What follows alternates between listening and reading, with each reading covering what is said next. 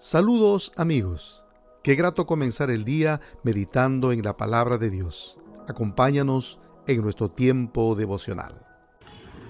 Muy buenos días con todos aquellos que nos siguen cada mañana en estos devocionales diarios. Continuando con esta serie de devocionales, el día de hoy vamos a meditar sobre el premio de la sabiduría. Los textos que hemos elegido para estudiar el día de hoy están en Proverbios capítulo 4, versículo del 7 al 9. El propósito es que podamos eh, abrazar la sabiduría para que ésta nos provea de buen juicio en el resto de nuestra vida. Versículo 7 dice, Adquirir sabiduría es lo más sabio que puedes hacer, y en todo lo demás que hagas desarrolla buen juicio si valoras la sabiduría, ella te engrandecerá. Abrázala y te honrará. Te pondrá una hermosa guirnalda de flores sobre la cabeza. Te entregará una preciosa corona. Podemos ver nosotros que, que David hizo un buen trabajo con su hijo Salomón. Podemos ver que David instruyó eh, a Salomón a que también eh, busque la sabiduría aprenda de los consejos de ella, la tome para sí, para que lo guarde, para que lo cuide, para que lo proteja. Le enseñó que era lo más importante en la vida. Y cómo podemos ver si Salomón aprende o no aprende la lección que su padre David le dio, es que cuando Dios se le muestra al nuevo rey, después de la muerte de David, o sea, Salomón, y Dios le dice, pídeme lo que quieras y yo te lo concederé. Salomón se arrodilla y clama a Dios. Y no le pide oro, plata, poder, sino que le dice, dame sabiduría para poder gobernar, para poder guiar a este pueblo. Y Dios le concede esa sabiduría a Salomón. Podemos ver cómo Salomón tenía esa sabiduría divina al momento de poder arreglar la situación difícil entre dos personas, como rey y a la vez como juez? ¿Con qué sabiduría pudo determinar, por ejemplo, cuando dos personas reclamaban, eh, reclamaban el derecho de un hijo, cuando dos mujeres reclamaban el derecho de un hijo? Una decía que le pertenecía y la otra también. ¿Y con qué sabiduría del día Salomón determina y llega eh, a hacer ver quién era la verdadera madre de ese niño. Pero también vemos esa sabiduría aplicada en cómo él pudo guiar al pueblo en su aspecto económico, social, político, aún en las relaciones internacionales.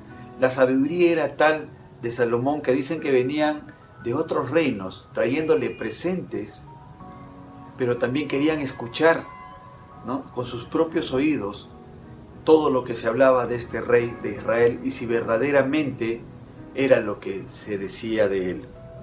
Nosotros podemos ver que esa sabiduría engrandeció a Salomón.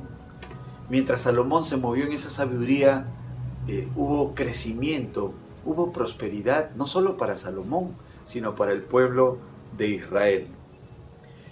Por eso el proverbio afirma que la sabiduría es lo más importante cuando el versículo 7 dice adquirir sabiduría es lo más sabio que puedes hacer, lo que está diciendo el proverbista es que debería ser lo más importante en la vida de una persona. No es lo material, no es lo que es eh, efímero, sino que esa sabiduría es los principios de la palabra de Dios aplicados en tu vida, pero a la misma vez esos principios guían tu mente, tu corazón, tus decisiones debería ser en nuestras vidas la palabra de Dios cada día, lo más importante, porque es la palabra de Dios, los principios de su palabra, la que nos van a dar sabiduría. No te van a dar conocimiento, te van a dar sabiduría para poder enfrentar la vida en tu hogar como padre, como madre, sabiduría como hijo para saberte mover en este mundo y seguir honrando a tus padres, sabiduría como trabajador, sabiduría como político o de repente sabiduría como profesional. La palabra de Dios siempre nos va a guiar en sabiduría en esta vida. Valorar la sabiduría y darle un lugar en tu vida. Valorar la sabiduría y dejarla que esté en tu vida, lógicamente va a hacer que seas honrado por esa sabiduría. Te va a exaltar porque ¿quién no quiere escuchar a una persona sabia? ¿Quién no quiere en este mundo con falto de consejo escuchar buenos consejos? ¿Quién no quiere en este mundo dejarse guiar por una persona justa, por una persona cuerda, por una persona sabia? Entonces la sabiduría siempre debe ser lo primero en nuestras vidas. Valorarla también nos va a dar un valor agregado a nosotros. Y vivir en sabiduría nos ayuda a alejarnos del mal, nos ayuda a vivir de acuerdo a los principios de la palabra de Dios y nos ayuda a estar en esa comunión con aquel que es nuestro Dios, nuestro Señor, nuestro Salvador. Yo te animo a que la busques, yo te animo a que la practiques, yo te animo a que la pongas en práctica en tu vida. Y esa sabiduría la encuentras en la palabra de nuestro Dios. Vamos a orar por tres motivos en esta mañana. El primero, pedir sabiduría a Dios como padres para poder guiar nuestra familia, para poder guiar a nuestros hijos. Dos, a los jóvenes, pedir sabiduría para saberse guiar en este mundo, para saber honrar a sus padres, para actuar con cordura, aprovechando siempre bien el tiempo. Y para todos nosotros pedirle sabiduría a Dios para poder enfrentar los momentos difíciles que nos vienen en esta vida. Que el Señor les bendiga.